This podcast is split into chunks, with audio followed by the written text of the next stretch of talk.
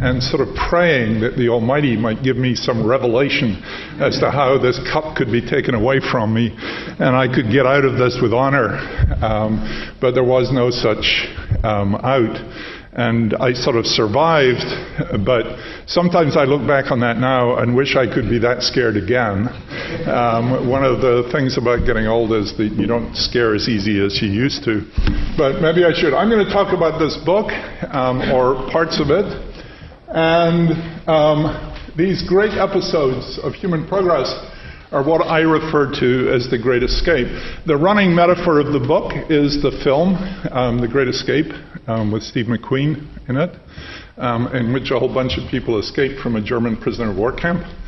Um, and I talk about, in the book, not from prisoners of war camp, but about the escape from destitution, ill health, and premature mortality, to what we have now, or what a lot of us have now, which is long expected life and material living standards. What I don't really talk about in the book, but is very important, um, better governance. Um, democracy is much more widespread throughout the world than it ever has been. Large-scale reductions in violence. Um, some of you may have seen Steven Pinker's book um, about the better angels, and um, talking about that. Um, huge increases in education, which are still going on around the world, and arguably, and I would argue on that side, that there have been great increases in happiness and in the way that people value their lives.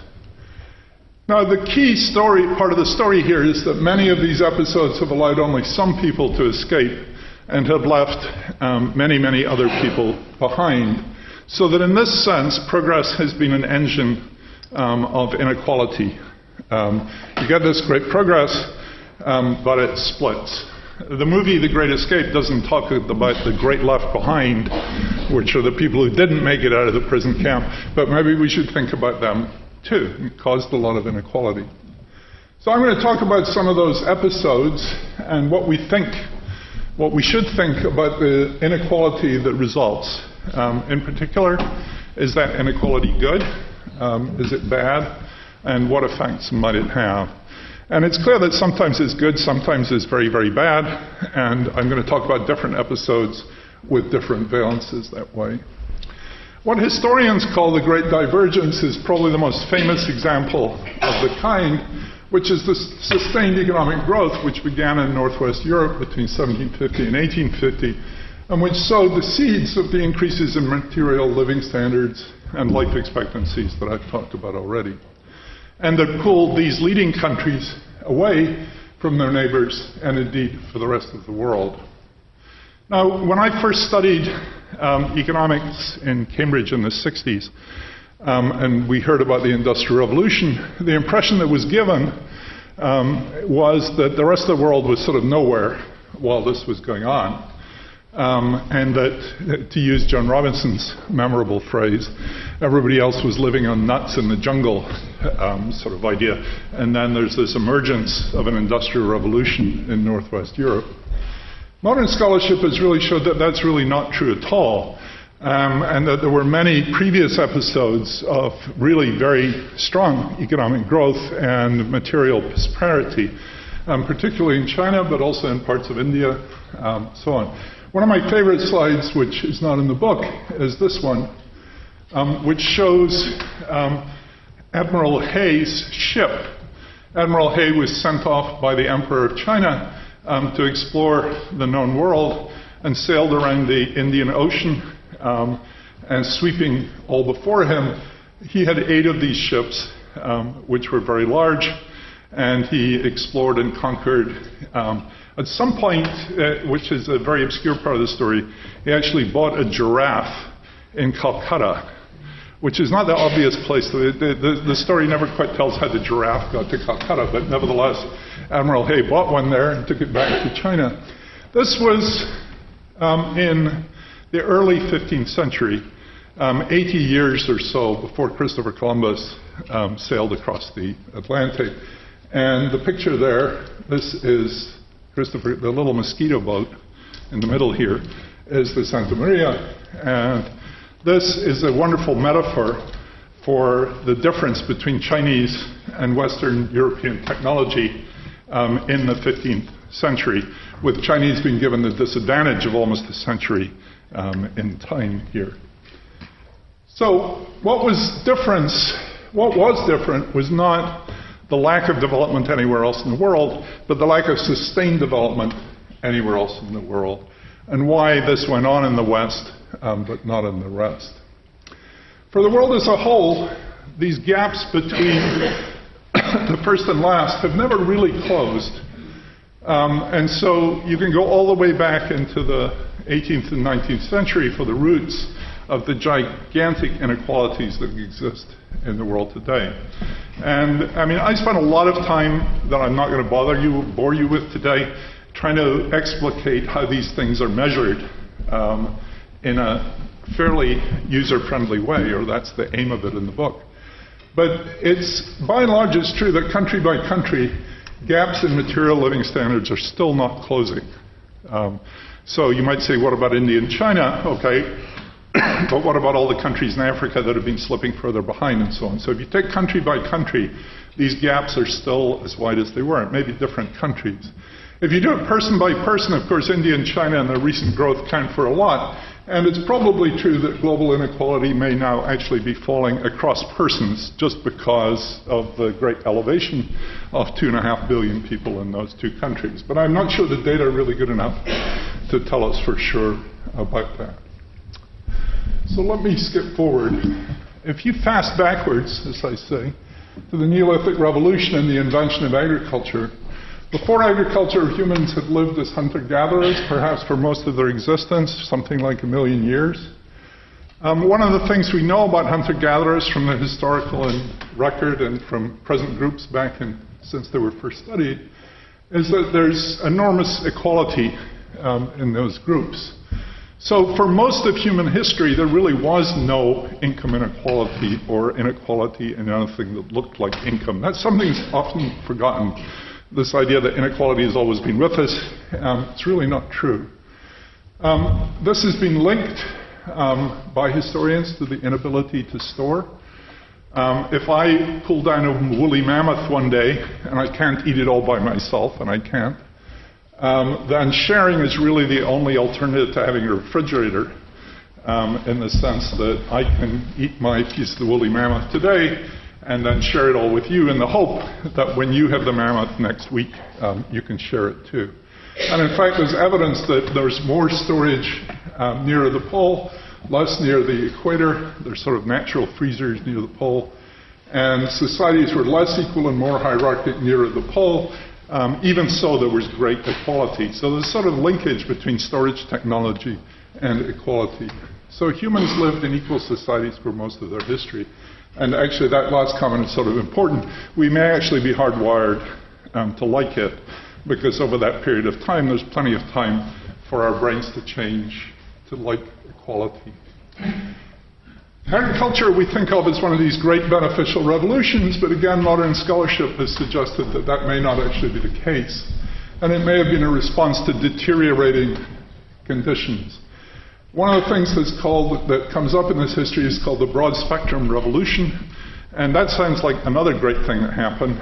Um, people stopped eating large animals, and they started eating smaller animals and grasses and seeds and so on. But of course, that wasn't a good thing. They stopped eating large animals because they'd eaten all the large animals, and they were forced to chase little animals, and that wasn't so much fun. Um, and so um, it may have been that this being forced into agriculture was actually a bad thing, may have been a good thing. Um, there's domestication of animals and so on.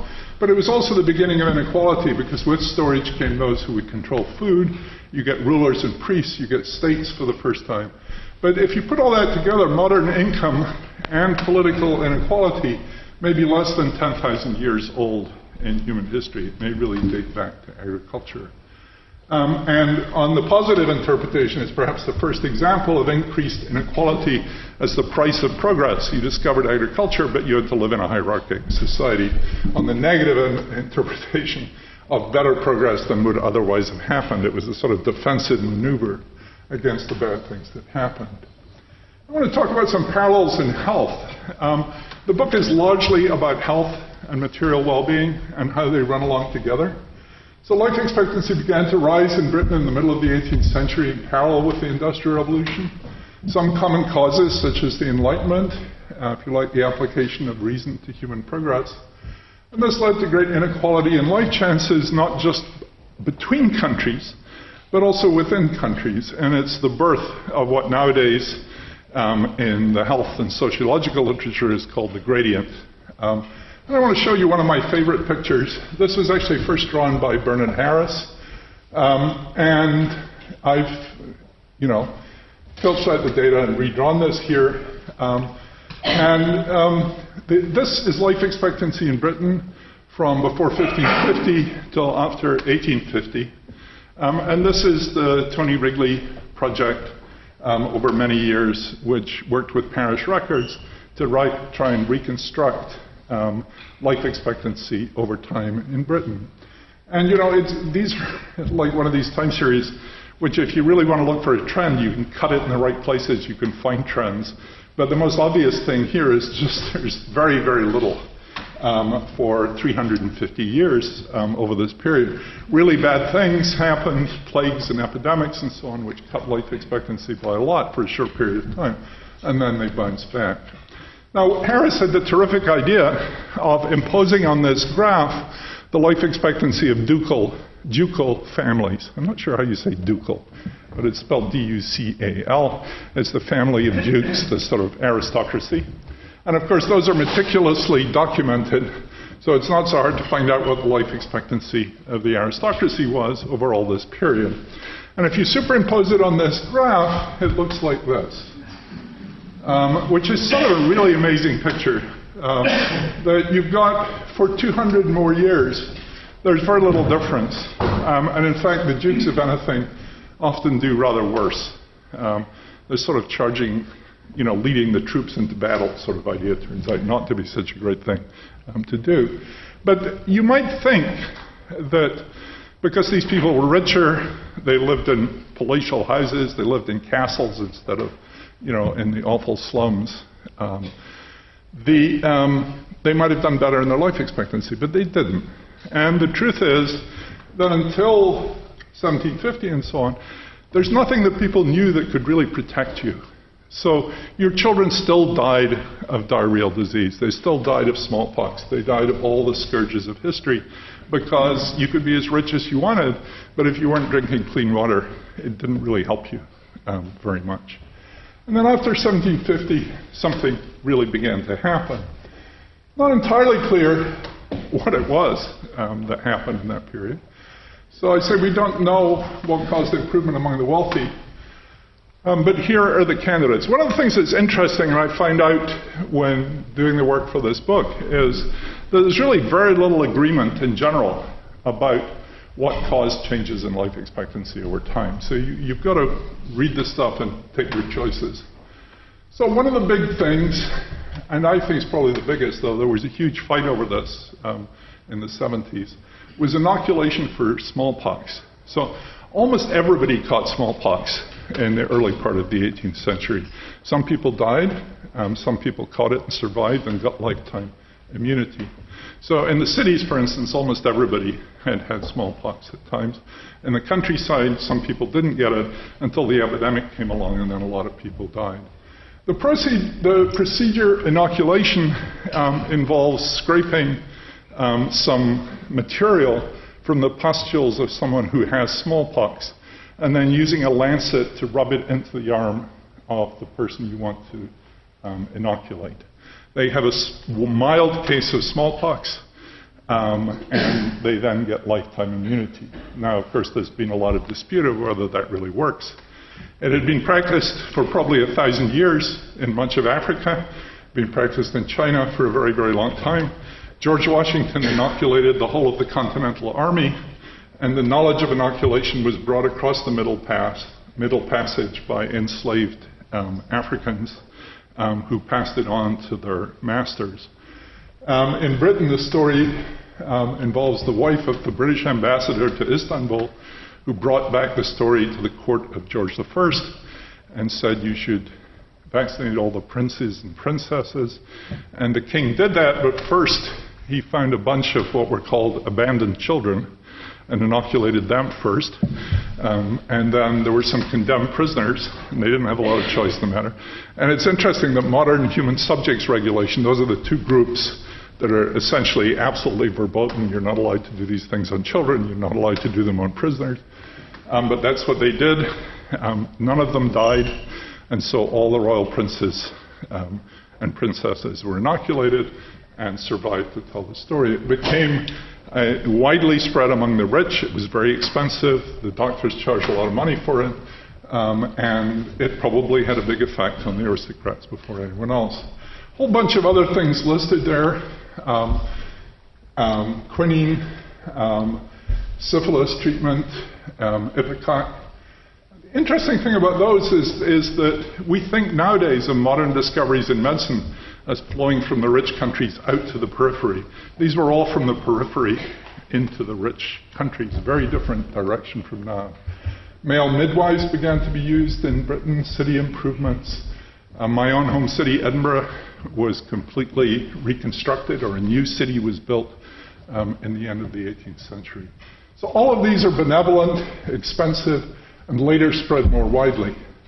Now, it would have been better if everybody had got them at once. Um, But that's likely impossible to do.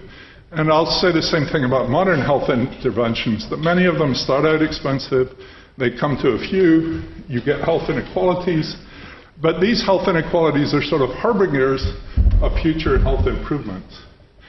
So that's one thing to keep in mind, that this inequality is, you know, a signal that good stuff is ahead for everybody.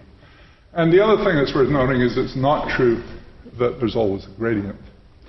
So these health inequalities are sometimes the result of income or power inequalities, but they don't, to me at least, in any very obvious way, make those inequalities worse. And I'm going to talk about other inequalities that are not so fortunate. So this is what happened in the end. Um, this is the curve that was first drawn by Sam Preston in nineteen seventy-five. Um, this shows G D P per capita in price-adjusted units on the horizontal axis, and life expectancy at birth on the vertical axis. The areas of the blobs are proportional um, to population um, size. So two things to notice about this. Um, one is the enormous inequalities in the world um, between people down at the left there who essentially have nothing, with people up here who have forty thousand to fifty thousand dollars a year. So these inequalities, most of the inequality in the world is between countries, not within countries. They're just enormous. The same is true of life expectancy. You can go from forty-five to eighty-five. And then the second fact is that those things go together. So that the people who get a really bad draw in the income space also get a really bad draw in the health space. The correlation is far from perfect, um, but nevertheless, you see that very strongly in the data. I like to call this the onward and upward curve, which shows the Preston curve in nineteen sixty and the Preston curve um, in twenty ten. Um, and you can see that there's general progress um, towards the place you'd want to be, which is the top right um, of the graph. Um, and what's more than that, which is another good thing, is that the two thousand ten curve is above the nineteen sixty curve. So that means that even if your income didn't go up over that period, you likely got some health improvement. It's, it's really possible to get substantial improvement in health without economic growth. And that's happened again and again um, around the world. Whether it's possible to get substantial economic growth without some health improvement first is uh, a more disputed question. The last thing you want to look at this curve is look at China in nineteen sixty and China twenty ten. And you've got over fifty years an increase in life expectancy from about forty-five to seventy-five. thirty years over fifty years. In fact, most of that happened between nineteen sixty and nineteen seventy. And that was because Chairman Mao stopped killing people. Because you had the Great Famine um, in nineteen sixty. Um, if you were to go back to nineteen fifty, life expectancy would be ten or fifteen years higher. thirty million people died in that famine. Um, forty million people who would have been born were not born. Um, these estimates are probably central estimates in a fairly disputed literature, but it's become pretty clear that Mao knew what was going on and chose not to do anything about it for political Um, so that's one of the great catastrophes. Um, and, you know, one of the things that's very important to note is that all of this progress is not uniform and it's not uninterrupted, and there's nothing that says it can go on um, forever. There are great threats um, hanging over us even today, and I hope my discussant will raise one of those that's close to his heart. Um, this makes the point even more closely. This is a sort of time and motion thing. Um, this is the same curve you just saw, um, but I stripped it down. The red blob is South Africa. So if you run this from nineteen sixty to nineteen seventy, you can see what happens to China, um, below forty up into the sixties. Um, South Africa is moving up with the curve. South Africa has always been below the curve simply because South Africa is the average of a very poor majority and a very rich minority. So you can think of it as averaging across the curve, and that's why it's sort of below the curve. Um, and here's nineteen seventy, nineteen eighty, nineteen ninety. You see as apartheid's breaking down, and it's moving up towards the curve, and then catastrophe strikes, and it just falls off the end of the world. You could do that same picture for Uganda, um, um, for Tanzania, for um, Malawi, for Botswana, um, Zimbabwe. Um, and that, of course, is H I V AIDS. Which is the other great catastrophe um, of the recent um, past. So even in spite of all of this health improvement, you know, we're not safe. Um, you don't want to think of the world as a safe place. And these horrible things, one of them man-made, the other one not really so man-made, um, can come along at any given time. So what happened in the end? The germ theory of disease, partly in response to the ravages of disease, the identifications of agents, um, John Snow here in London with the cholera epidemics, vaccination, science-based public health. Vaccination sort of followed from the germ disease. And you have the same geographical progression as material living standards, Northwestern Europe and offshoots, Southern Eastern Europe, Third World after World War Two. And you get this convergence um, in life expectancy around the world. Um, and I think of this as one of these benign parts of inequality. Um, the fact that some people could be inoculated against smallpox showed that others could be so too, and then that spread, and that made the world a better place, pulling up the latecomers behind them. There's a slight problem here, which is that um, these big increases in life expectancy in poor countries have come from reducing infant and child mortality, whereas the increases in life expectancy in the rich countries have come from the reducing mortality of people my sort of age, um, a little bit younger. It's not entirely clear that saving the lives of children is equivalent to saving the lives of older people. And in fact, a lot of the convergence in life expectancy um, has come from the fact that there are easy pickings by saving the life of children if you use life expectancy as a metric. I mean, it's not been easy, but there's very little child or infant mortality left in rich countries, so that source of increasing life expectancy has gone away. So I'm not a great fan of using life expectancy to assess inequality around the world because the metrics, I don't think, are really very clear. So here's um, pictures um, of life expectancy, these box and whisker plots. The horizontal lines in the middle show the median life expectancy around the world. Um, this is from nineteen fifty through to two thousand five by five-year intervals. And you can see the general progress in life expectancy. And then the boxes show the twenty-fifth and seventy-fifth percentile. And so you get an idea of what the inequality in life expectancy has been. And you can see it generally shrinking. The boxes are getting smaller and smaller and smaller as you move towards the right. Um, you get places like Sierra Leone and Rwanda in nineteen ninety, you get the expansion through AIDS, but there's this general um, improvement and shrinking of variance. I, I love to show this too, because this shows that um, it's hard to look at the health of people who are still alive, um, and you know, death is pretty final and pretty easy to measure, um, but this, is, this looks at heights um, around the world. Um, these are all women, because for a while the surveys that these are based on only sampled um, women. Um, and I've got per capita national income along the bottom. And this is women's heights, average heights in centimeters um, up the vertical axis. And each blob is a birth cohort, a birth cohort. So it's a group of women born in the same year, and their average adult height, not when they're born, is plotted against um, the G D P in the country in the year in which they were born. So there's a number of things that are pretty amazing to, about this graph, to me at least.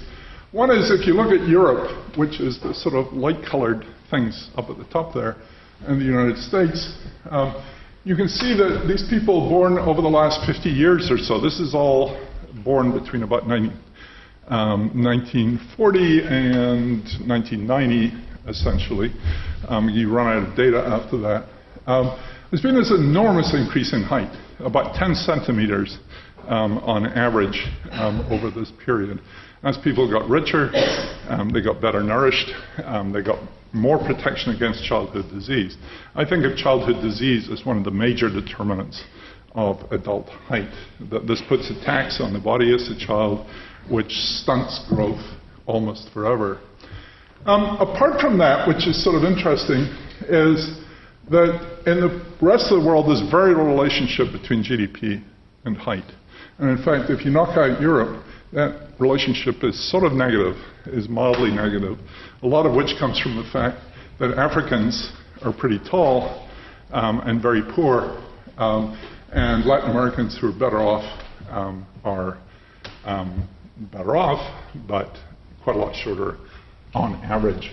India, Nepal, and Bangladesh are among the shortest people um, in the world, um, and you still have the situation in India where about half the kids are severely malnourished by world standards. So let's talk a little bit about progress in health, um, which is contemporary health improvements in rich countries are largely driven by innovations. I give some of the example here. Prevention and treatment of heart disease, reductions in smoking across the rich world. Men more than women, that's narrowed the life expectancy gender inequality. Women, the gap between women and men's life expectancy is now smaller in rich countries than it's been probably for one hundred years or more, largely because women were much slower than men to quit smoking. Um, more recently, there's a fair amount of progress against cancer. This has been equalizing across countries, but disequalizing within countries, and the technical progress seems to have spread more rapidly across countries than within them. Here's a picture of cardiovascular disease for fifty-five to sixty-five-year-old men. Um, these are deaths per one thousand people.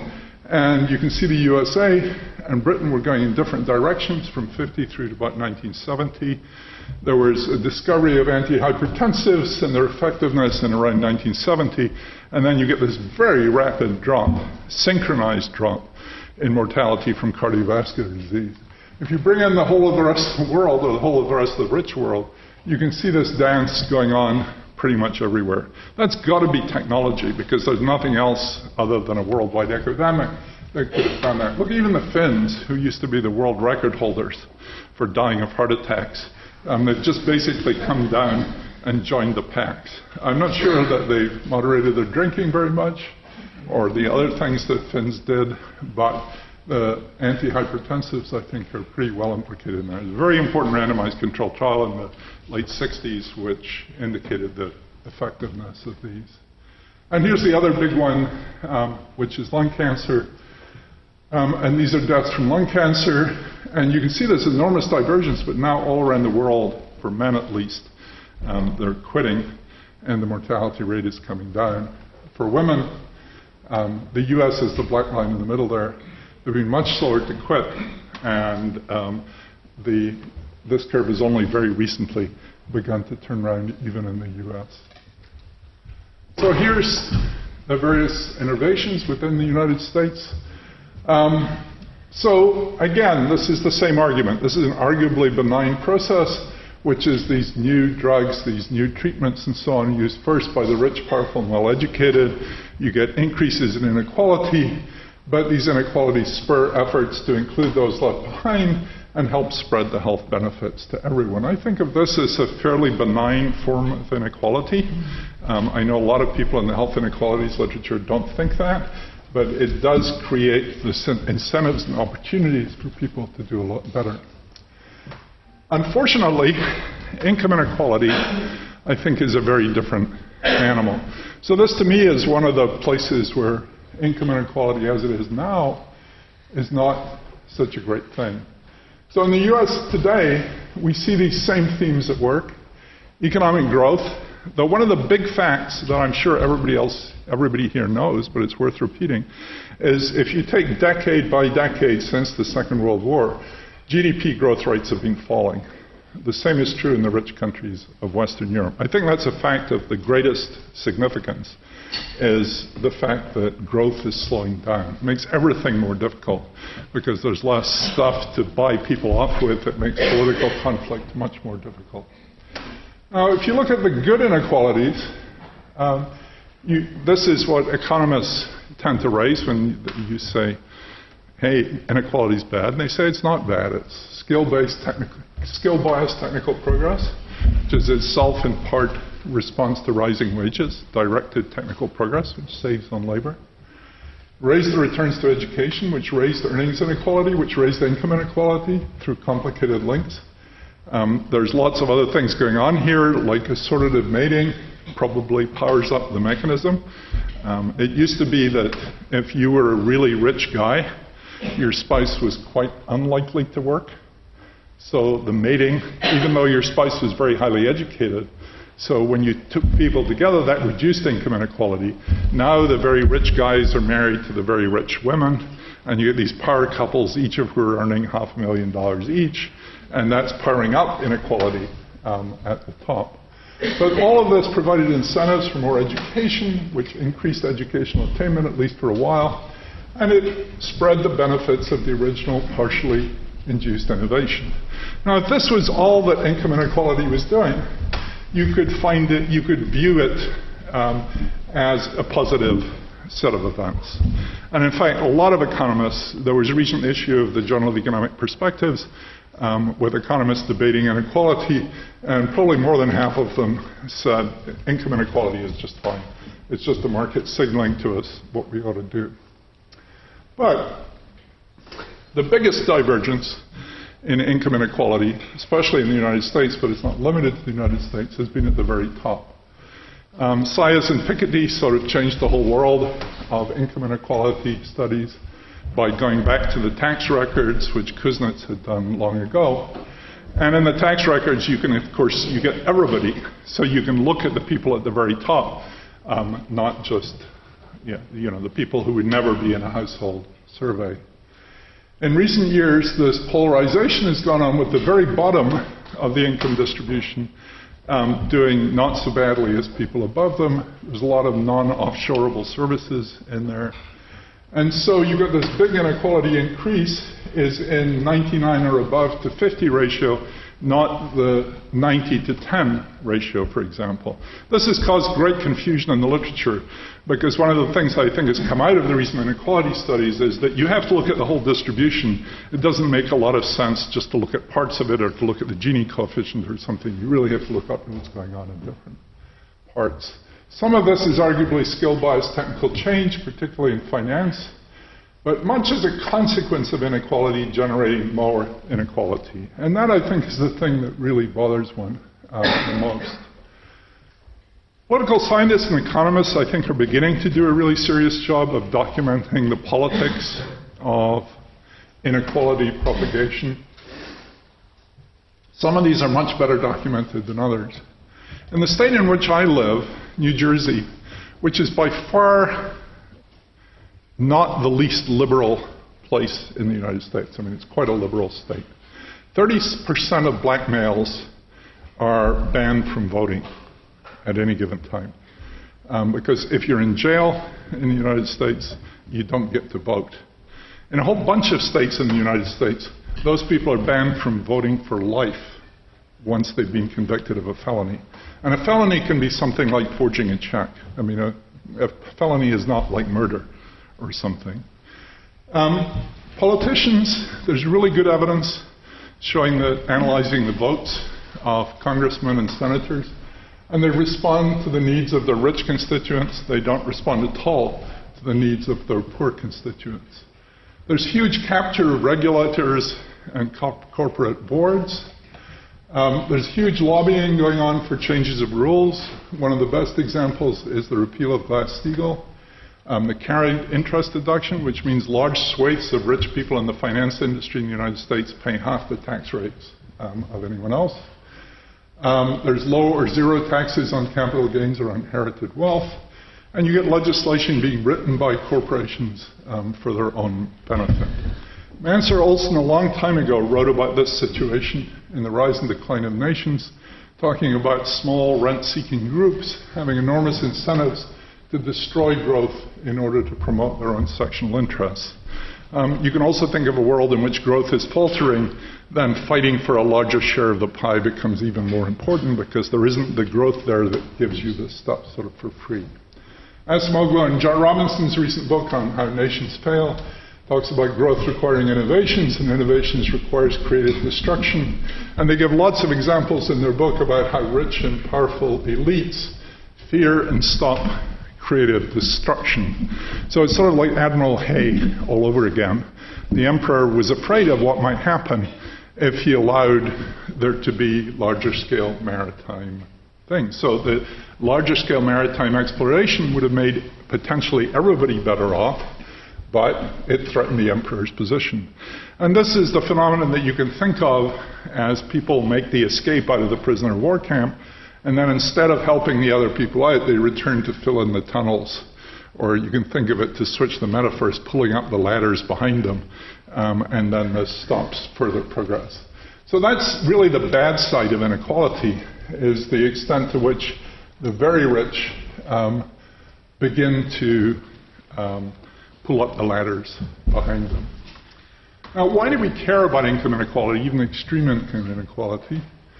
Some people just dislike income inequality and regard it as unjust. Um, I've had a hard time in the philosophical literature finding a consistent definition of justice or what is unjust. I think the best definition I've come across by Van Paris is that things are not as they ought to be. Seems like a little circular, but nevertheless, good discussion. We might just be jealous and we're unhappy because others have more than we do, or that there are many who are deprived. The greater concern, and this is where I focus my attention at least, is that it undermines the way that economists like to use the Pareto criterion. So economists, especially on the right, but not just on the right, will tend to dismiss inequality by saying, um, okay, why does it hurt you if the rich get even richer? So if the rich get richer and it doesn't hurt you, then that's surely okay. We believe in Pareto efficiency and Pareto optimality. That's fine, but it comes from a too narrow focus on what we're looking at in well-being. So if the rich take away something else from us that's not income, but that matters to us, then we're really worse off, and you're not talking about a Pareto improvement here. So what I think you're really worried about, or what I worry about, is democracy being corrupted, the rest of us don't get to vote, or our votes don't count. Public health care is of very little interest to the very rich. Public education is of little interest to the very rich.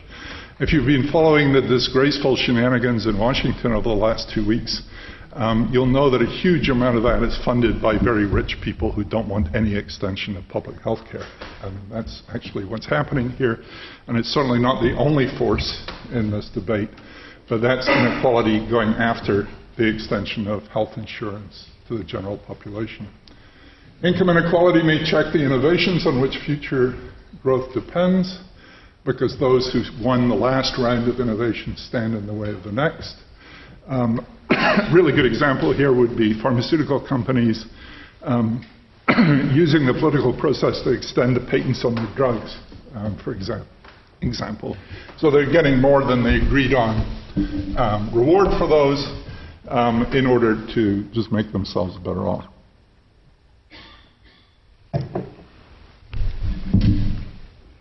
Um, and there are many other examples.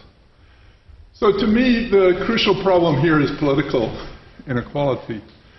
And politics can sometimes work in the opposite direction. Um, Simon Schrader did this wonderful work on how the Reform Acts in Britain in the nineteenth century um, acted to bring clean water provision to British cities.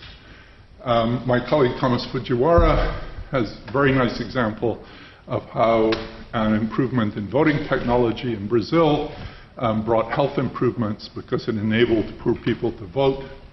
Um, there's good work by Amanche and Greenstone on civil rights, Medicare, and the black-white mortality in Mississippi in the late nineteen sixties, where the passage of the Civil Rights Act basically extended health care um, to blacks, too. And the, as we see, I mean, the huge fight that's going on now is that attempts to dismantle Medicare are certainly resisted, um, too. So keeping responsible politicians responsible to all of the people, Um, contract and accountability, and questions about aid undermining this, which I'll talk about in a minute. And there are historical arguments about which way you think this is going to go. I'm fairly pessimistic, um, but I think you could make a positive case too. And I think there has not been enough study of this. I mean, political scientists until very recently have simply not been interested and studying the way that inequality perpetuates, but they're beginning um, to do that. And economists sort of think politics is someone else's business. Um, not entirely so, but some. So just for my sort of last topic, I want to talk a little bit about coming back to these global inequalities in income and health. Um, there are these huge differences which we saw earlier in life expectancy and incomes. Most of this is driven in the health side by infant and child mortality rates, which drive most differences in life expectancy. Children die in poor countries largely by the accidental geography of their birth. And this is what's so horrifying um, about these inequalities. Um, many people think that, you know, if you go to Africa, these people are dying of exotic diseases which don't have any known cures. I mean, some of that's true for like H I V AIDS in a way, but mostly they're dying of things that we've known how to fix for a very, very long time. What it makes it even worse is if you go to India or you go to Brazil, children are often dying within a short distance of incredibly wealthy hospitals, hospitals that are essentially first-rate hospitals and so on. So you've got this awful situation of children that should, whose life should have been saved one hundred years ago, who are still dying from these diseases that we know very easily um, how to cure. Half of all children in India are severely malnourished, even though India is no longer classed as a poor country. And as Jeff Sachs likes to always remind us, the cost of fixing these things is tiny if they actually could be implemented. I mean, if these were problems in London or there were problems in Paris, these would be fixed for not very much money quite quickly. To me, this generates just an enormous um, obligation um, to assist, um, which is the way that philosophers like to put it, especially, and this is compounded by the fact that a lot of the poverty in poor countries was at least aided by us. I, I don't want to put it all down to colonialism, but the record of the rich world in the past has not been a great one, particularly in leaving a legacy of ineffective institutions um, around the world. So I have no ethical quarrel at all with those who call for more aid, but I do have a practical um, quarrel, and I argue that it is doing more harm than good, and that the good that it sometimes or indeed often does is offset by serious harms to poor people around the world. And that's the last chapter um, of the book. And let me see, I just, ah, okay, just two slides. So I wanted to start with the positive side of aid, and I think there's just a tremendous amount of stuff that we, meaning the citizens of the rich world, actually can do to help. So someone asked me the other day, um, you know, if I had a few billion dollars to help the poor people of the world, what would I do with it? And I said that the first thing I would do with it would be to establish, this is American money supposedly, I would establish another institute in the National Institutes of Health that would be dedicated to doing research on the diseases of poor people um, around the world. We have an institute in Washington that researches H I V AIDS. We have no institute that looks after malaria, no institute that looks after tuberculosis, or not primarily responsible. That would be a huge thing that we could do, which would generate the basic knowledge that would save a lot of lives um, around the world. I think we could do a better job of providing consulting services. I think the World Bank should stop lending money and should become a giant consulting house, um, preferably competitively so, um, with McKinsey and other organizations that could give the enormous knowledge that's contained in the World Bank um, to countries around the world, in many cases who are very hungry for that knowledge. That knowledge is not being effectively transmitted right now because the knowledge in the bank tends to be tied to aid. It's very difficult to give knowledge by the bank where there's no aid project. Um, assistance on trade negotiations, knowledge of what happens elsewhere. There's a lot of stuff we could do on trade reforms, cotton subsidies, sugar subsidies, and so on, which hurt farmers around the world. Um, as far as I can see in the United States, the Secretary of Commerce's main job is as an arms salesman um, around the world. It's not entirely clear that we're very serious about foreign aid if we give money to poor countries and then sell them arms um, at the same time. And Nick will no doubt tell me I'm being very, very cynical, but sometimes when I see the World Bank, you think that if anything effective came along that the World Bank could actually do, the first thing that would happen is the American E D would veto it. So it's sort of like, okay, you can do aid provided there's no sacrifice to us at all. If we have to give up anything for these people, we're not um, about to do it. Um, there are issues around recognition of corrupt regimes, of um, accepting debt issued by corrupt regimes, um, of the way that commodities are dealt with around the world, that you allow any dictator to sell commodities to anyone in the world. There's a whole set of issues around global public goods. Um, all of those are things that I endorse and think would be um, really terrific. What I have a problem with is the assistance of funds or kind from rich countries or international organizations that's actually spent in poor countries, what is usually thought of in aid as aid, and that's what I think is doing the harm. So this is the last slide. I just wanted to say something about what this is. The problem for me is what aid does to governance um, within countries. And I don't think the poverty um, of the world is actually very much about money. It's certainly true that better health, you could not have a better health service in India at the same amount of money that is spent on health in India now. So I agree with Jeff Sachs and others who say that. The same is true in most of Africa. But more money on those services as currently organized would not produce better services. It would do nothing about mass absenteeism. It would do nothing about the chronic incapacity um, of the state to run a health service or to monitor a private health service. So it's the capacity that's the problem, not the lack of money. And I just want to draw an analogy here. You know, we complain about our government all the time. I, I think people in Britain don't complain about their governments, or at least not very much, whereas we in America have very good reason to complain our government, and we complain about it a lot, uh, especially recently. But you know, by and large, we pay our taxes. And in return, we get an enormous list of stuff. Um, some police, defense, roads. I don't have to read that. But just think of all the things that would vanish if the government closed permanently. Not just some part of it, but all of it. We just could not live our lives um, the way we live our lives. And that is a pretty effective or a pretty accurate, to me, description of what's happening in most of the poor countries around the world. It's the lack of an effective contract of that sort that is characteristic of so many poor countries.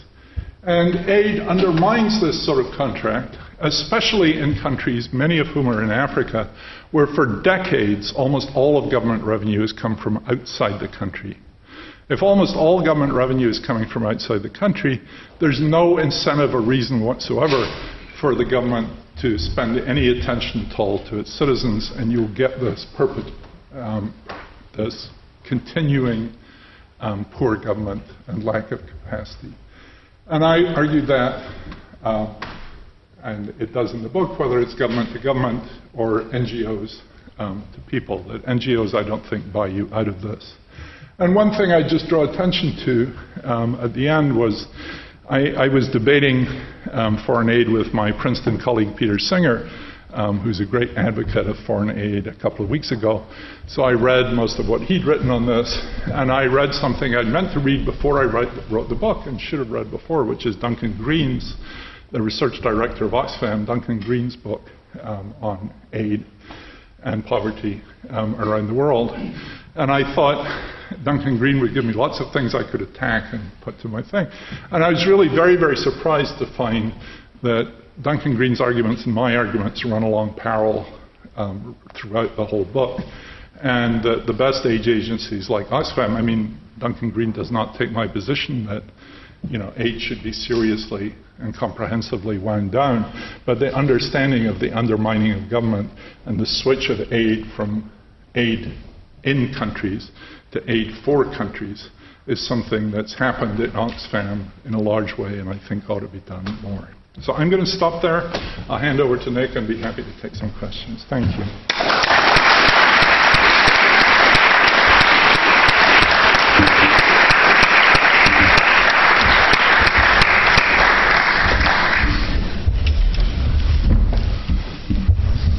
Thank you. Thank you very much, Angus.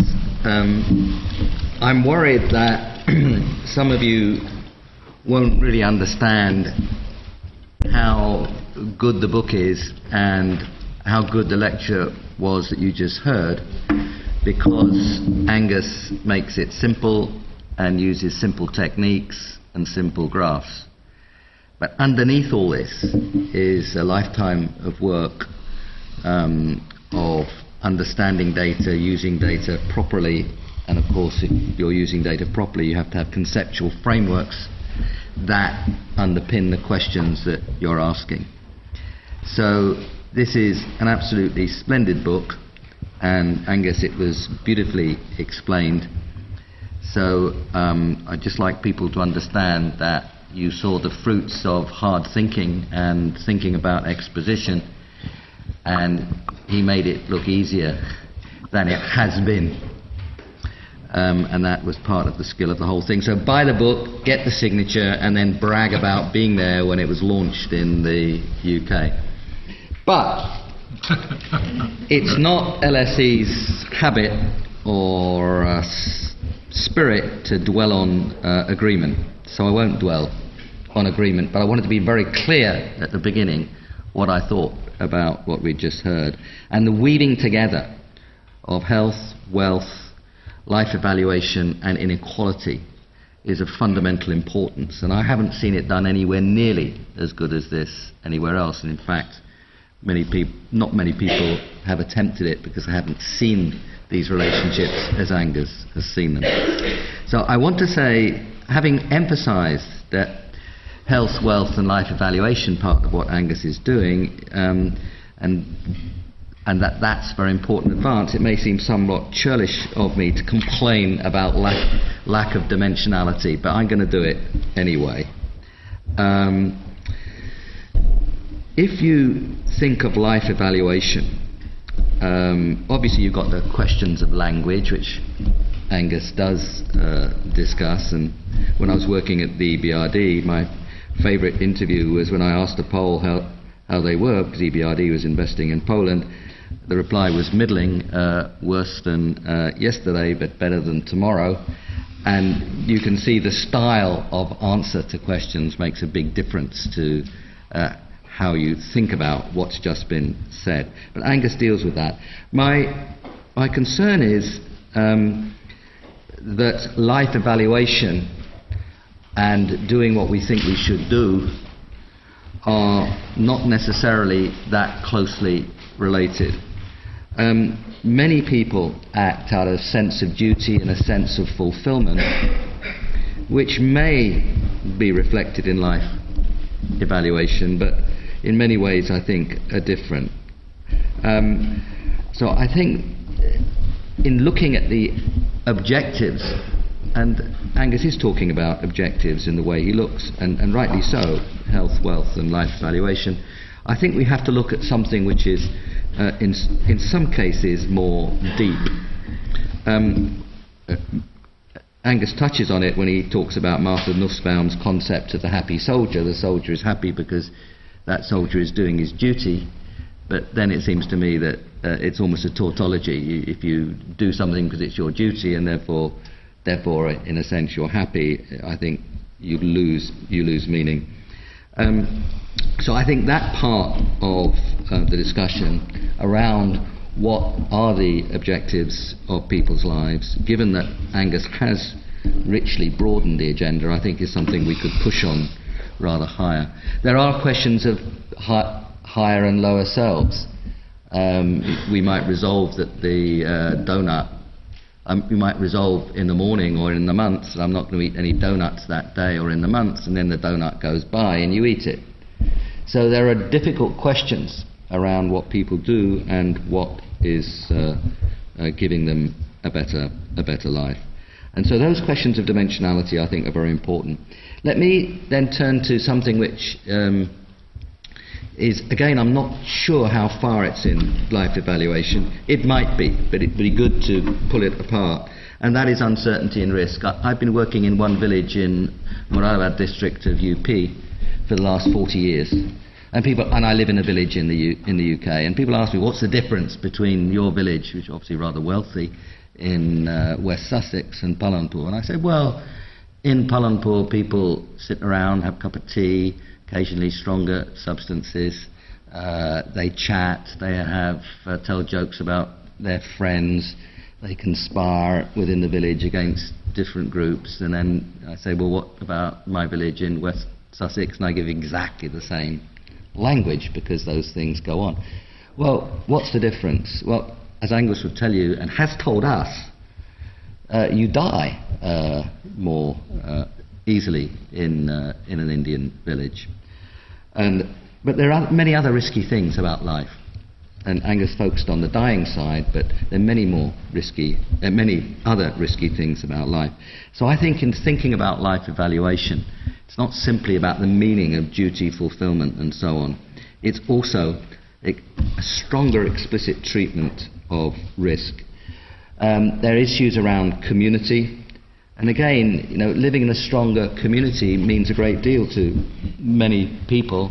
And much of our concern about what happened in the U K under Missus Thatcher was the attack on the sense of community and the sense of public service.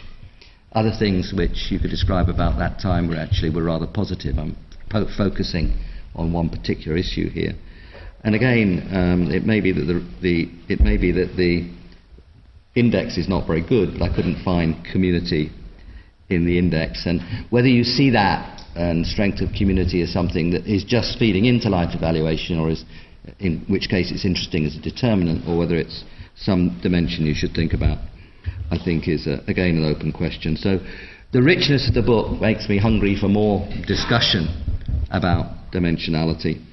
Um, Angus did ask me to talk about um, climate change, so I will, but I'll be very quick. So this is my forecasting side of the thing. And I share with Angus a great interest uh, between before and after the last ice age.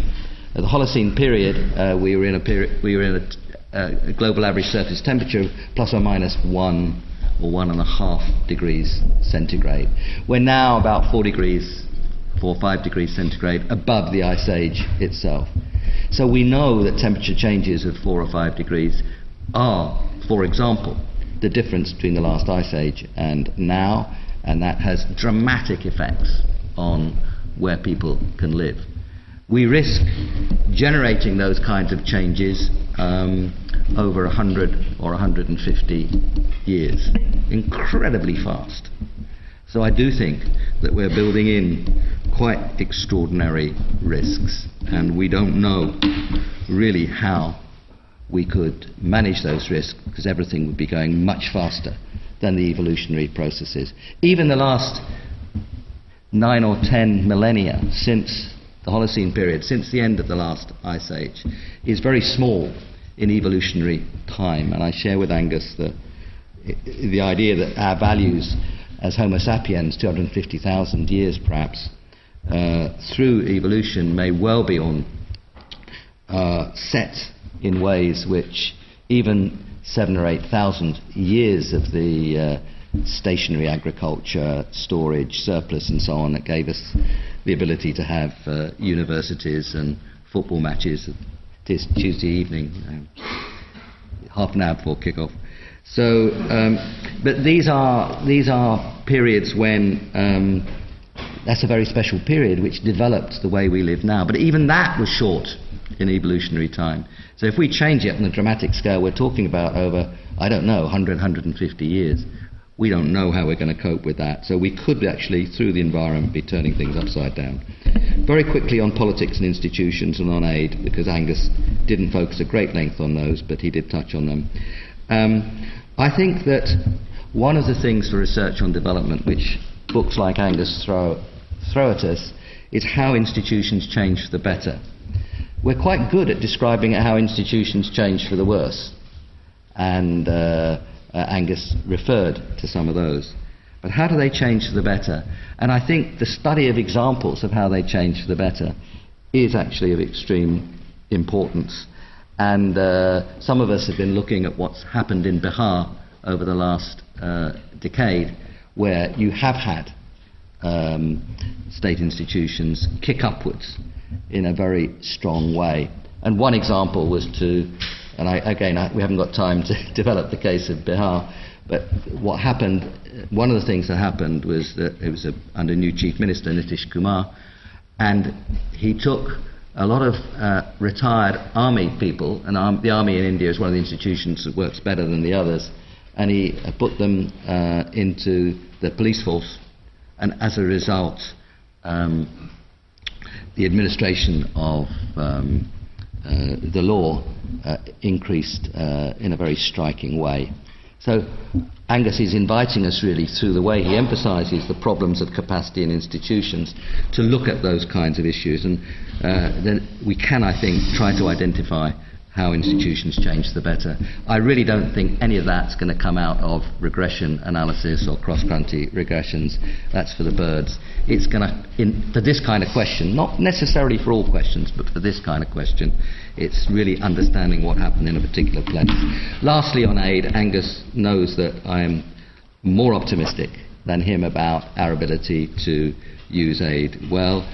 Um, I, I was on Oxfam's Africa and Asia committees sequentially in the seventies and the eighties.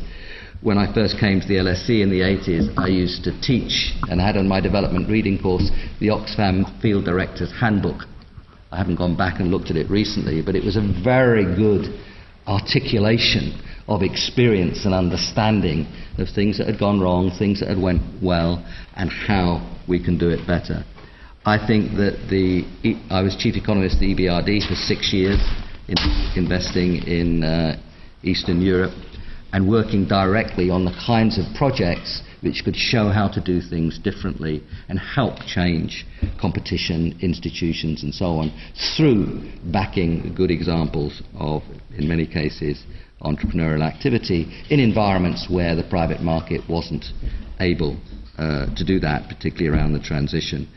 I, my first applied project was tea in Kenya in the late sixties, and uh, it was a remarkable extension of um, smallholder of tea to smallholders, in this case people who had acquired land after the uh, independence, most of them women, are making very long-term investments because tea takes some quite a while to come to fruition, and it was well organised, effective, and tea is still, and much of it smallholder tea, where there was none before, one of the most powerful uh, exports of Kenya, even given the rather difficult state of that country. I could go on, but the question is, uh, and Angus recognises these examples, but the question is, can we, how far can we tell the difference? How far can we tell the difference between the good examples and the bad examples, both ex ante and ex post? And I've tried to give examples which suggest that we can do much better. I've worked in India through the Green Revolution, and that was in many cases funded by um, public agencies, not just the discovery but also the extension.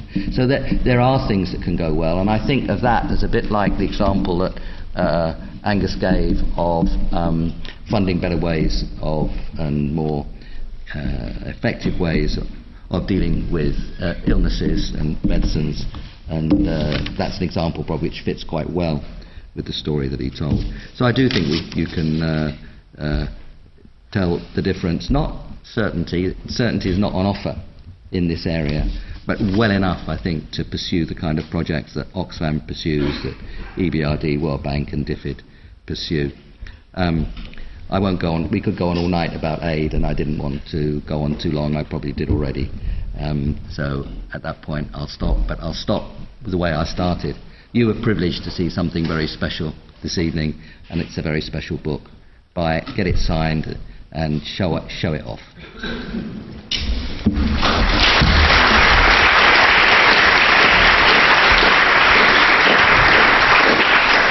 Well, let me just pull a couple of things. Um, I, I think um, that I'm very grateful to Nick for his kind words, um, and um, I hope you do enjoy the book.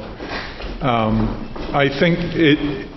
I probably didn't make it very clear in the lecture, or maybe didn't come out through the comments, but it, it really is written at a pretty accessible level, so it's a fairly easy um, read. And part of the purpose was to try and distill many years of work into something that could be enjoyably read by a wide range um, of people. Just a couple of very quick responses, and then I'll make a final point.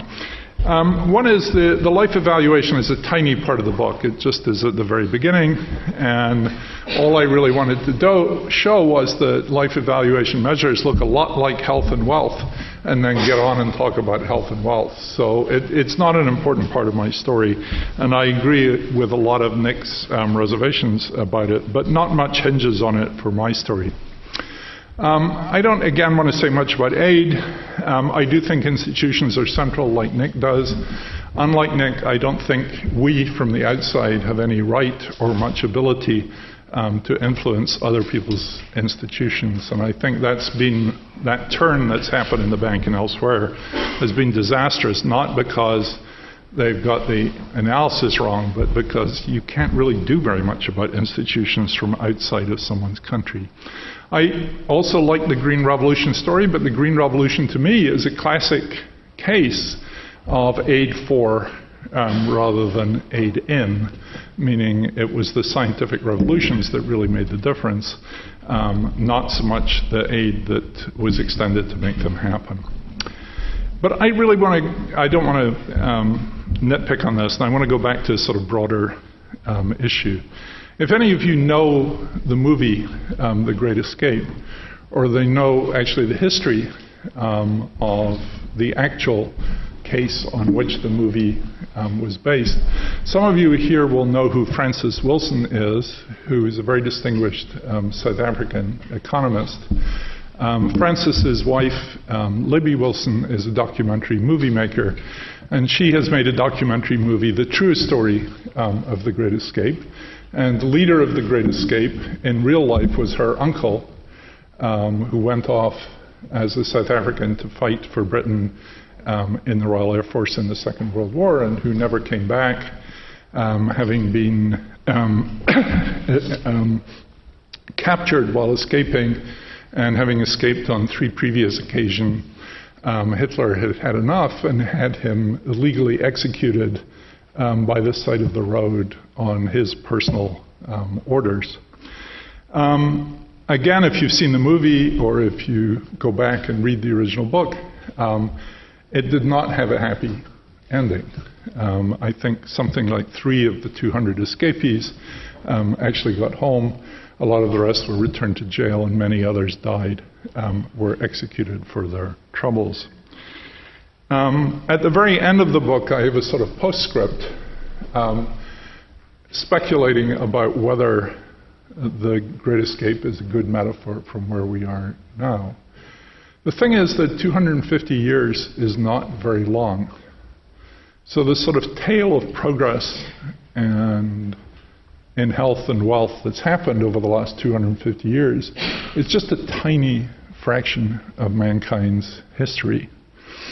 And it may be that a thousand years from now, when we look back, it'll look like China looked like in the eleventh century. I mean, a flash in the pan that you had this glory for a brief period, and then it all came to a terrible, shuddering halt. I actually don't think that'll happen because I'm broadly optimistic. Um, you can destroy the knowledge, you can fill in the tunnels, but you can't destroy the knowledge of how the tunnels were dug. Human ingenuity is an enormous force for good, and even if catastrophes happen, I think we'll come out of them. But the dangers are there. Um, Nick has worked and talked eloquently about climate change. There are political risks all the time. Um, you look at happen- what's happening in Washington now, you could easily spin a horrible story about precipitating the world into a recession that was much worse than what happened in two thousand eight, um, with people's portfolios around the world destroyed and just terrible long-run consequences. And that's over some squabble um, over healthcare. Um, another thing to think about is if, I'm not sure the politics in China is that different today from what it was in nineteen sixty. Um, if there was an incomparable famine going on in China today, I think the huge difference is that we would know about it, whereas the world did not know about it in nineteen fifty-eight to nineteen sixty. Whether the world could do anything about it, knowing about it, is a much, much more difficult question. And if you want to think that there's been huge progress in the world, it's worth thinking about what your answer is um, to that question. So in my bad days, when I can't sleep at night, I think maybe the last two hundred fifty years was like the eleventh century in China, um, where there was this enormous progress for a while, and then it vanished from the face of the earth. But I hope not. Thank you very much.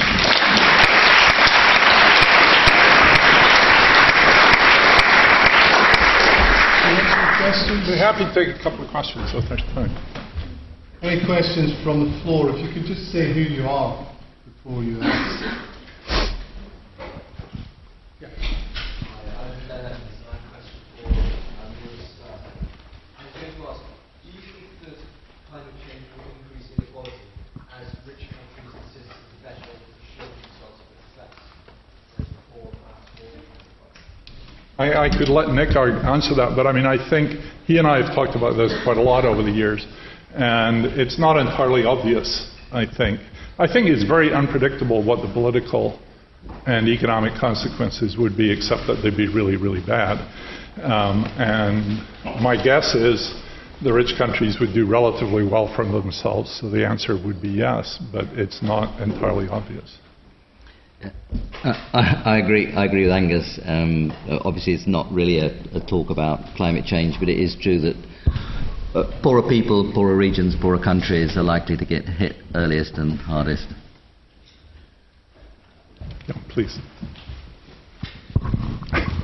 get the microphone. Hi, um, Jasper Dillingson. Uh, you talked about um, the concept of positive, the positives below is of inequality. Uh, for example, the smallpox inoculations. I was wondering if you could talk a bit about the mechanisms of these positive consequences and if they're in existence in the in present day. Um, you mean in, uh, in as they actually work today? I mean, I think a lot of it is just seeing that um, the demonstration that you don't have to die um, and that mortality rates are falling um, among better-off groups, um, that healthcare is sometimes better for better-off groups. There's a much saner system for proving that in the United Kingdom than there is in the United States. Um, and I think Americans um, suffer an enormous amount of medical care that doesn't do any good at all, more so than here. Um, on the other hand, um, this demonstration that some group can benefit from this seems to me a very powerful inequality and also a very powerful incentive, um, both for people and also for doctors who care about these sort of inequalities, to spread it out more widely. It doesn't always happen, and I've written elsewhere that, you know, when I think it's um, not quite true, but let's say it's true for the minute, that the Surgeon General's report in the United States in nineteen sixty-four, which many Americans remember as demonstrating to them the perils of tobacco smoking, um, that opened up enormous inequalities. Um, the Surgeon General was actually smoking on the way to the press conference um, to announce the results of his report, and one of his P R guys in his car said, "Sir, you know, the first question they're going to ask you in there is whether you smoke or not." And the, he got very angry and jumped up and down and said, "That's ridiculous. That's a personal question. It's got nothing whatsoever to do with this report." And his aide said, "Yeah, okay, it may not, but um, that's the question you're going to be asked." And so when he was asked the question, which was the first question from the floor, they said, "Do you smoke?" And he said, "No." And they said, "How long since you smoked?" He said, "I quit twenty minutes ago." Um, but I mean, that's a sort of parable of what was happening, that the, the physicians gave up first, and then the well-educated and better-off people gave up first. And so you got these big health inequalities that came as a result of that report. I was once on a committee with epidemiologists who were bemoaning these health inequalities, which they thought was the worst thing in the world. And I said to them, as a sort of reductio ad absurdum, I said, "Would you have suppressed the Surgeon General's report? You know, which was supposed to be just ridiculous." And they looked at one another and said, "Boy, that's a real hard one." And I think if they'd voted on it, the Surgeon General's report would have gone down, because they hate the inequalities so much. And there's a bit of that that's true. I mean, it's now fifty years on. So why are the inequalities that came from that report still there? And, you know, why has that knowledge not successfully, or it's not so much knowledge, because I think smokers understand very well the issue, but it's the consequences of that, which uh, doesn't seem to have happened. I don't think we understand those things. So, you know, these things can become really problematic if they don't eliminate relatively quickly.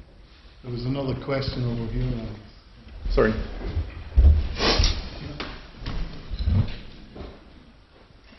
Thank you. Uh, Walter Czerker from the European Institute at L S E.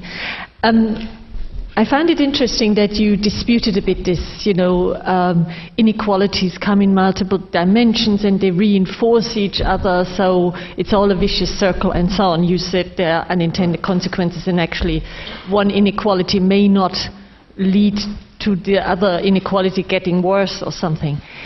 What is the policy implication of this? Would you say, therefore, in a way it's fine to do inequality policies basically in policy silos, isolated? Some do health and others do income inequality, because how they interact, we don't know.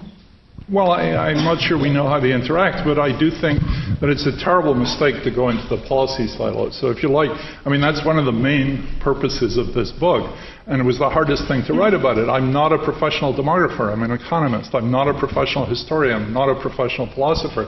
But if you don't think about all of these things together, you're going to get it wrong. And that, that, to me, is absolutely vital. That doesn't mean we always know how to think about them together, but you do have to think about them together, because otherwise you get this nonsense that economists are always perpetrating, which is they say, you know, if one person's income goes up and no one else's income goes down, then that's good. And that's complete nonsense. And it comes from looking in too narrow a space. So I, I think the answer to these cumulative inequalities is activism. I mean, I think people have to get involved in politics. They really have to vote. It really matters. I mean, and it's astonishing how much it matters. Um, and politics is very responsive to voters being prepared to vote, and politicians really care about that. And so the recipe, you know, participatory, active, reasoned democracy is the answer to all of this stuff. And it's on our, all our own shoulders. I'm not going to be very Uh, democratic. Just one last question, I'm afraid. Uh, that's all we've got time for, really.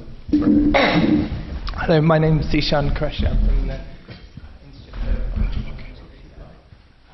One thing that I found quite interesting is when, when you said that if you were given a billion dollars to spend on helping the inequality, one would you set up a research institution for these diseases?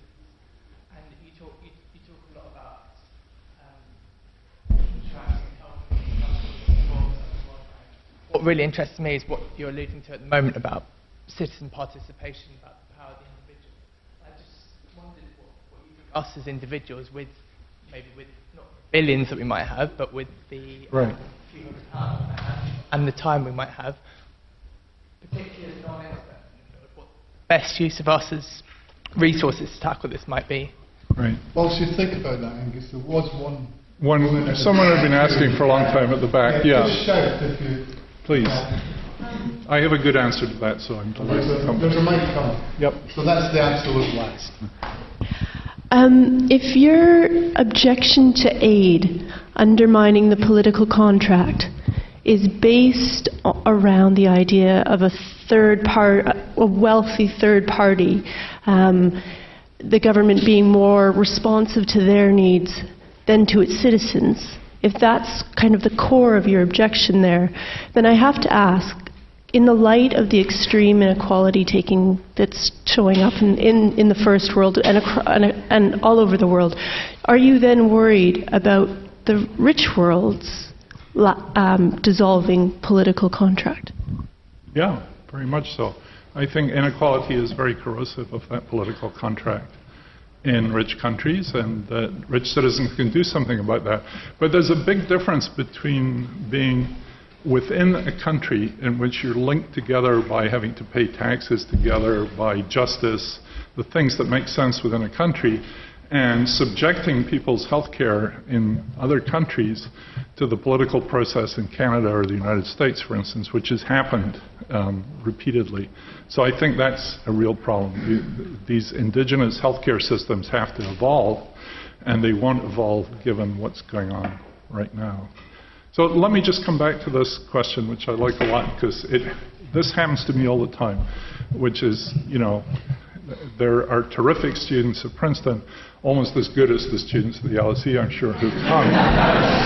And they tell me, you know, they talk to me about their deep commitment um, to doing something about the moral obligations that they feel um, towards the poor people um, of the world. And I give them two models, which I think are thing. There's one that's really, really hard, and Nick knows this as well as I do, which is our mutual friend Gendrez, who had that commitment in spades, as it were, and who went off to India, who became an Indian citizen, who became a local activist, who wanders around India agitating and has a really good claim to being the world's most successful agitator. But by total immersion in the Indian polity and by denying his citizenship, his Belgian citizenship, and becoming Indian. And without that, he would not have the legitimacy to do what he's done. He will not take money from the outside. It's even somewhat of a problem for him if he writes papers with me or if he writes papers with Nick. He has to explain that to the people um, he works with, and he'll do that, but it's hard. So that's one model. The other model is the aid for model, which is I tell my students, the American ones at least, to go to Washington and do something about all this crap that's going on in Washington and tell people if they really want to help poor people of the world, um, they've really got to get serious about the things, the U S policies that are hurting those countries. They have legitimacy to speak there.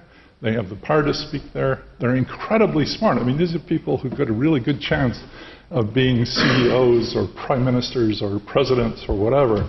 Um, these young people have enormous power, and they could really change the world in this way, in an enormously positive way. And if that's what you'd want to do, you know, keep the three hundred pounds in your wallet, but go down the street there and agitate and try to change these policies. And I think that's what needs to be done. Thank you.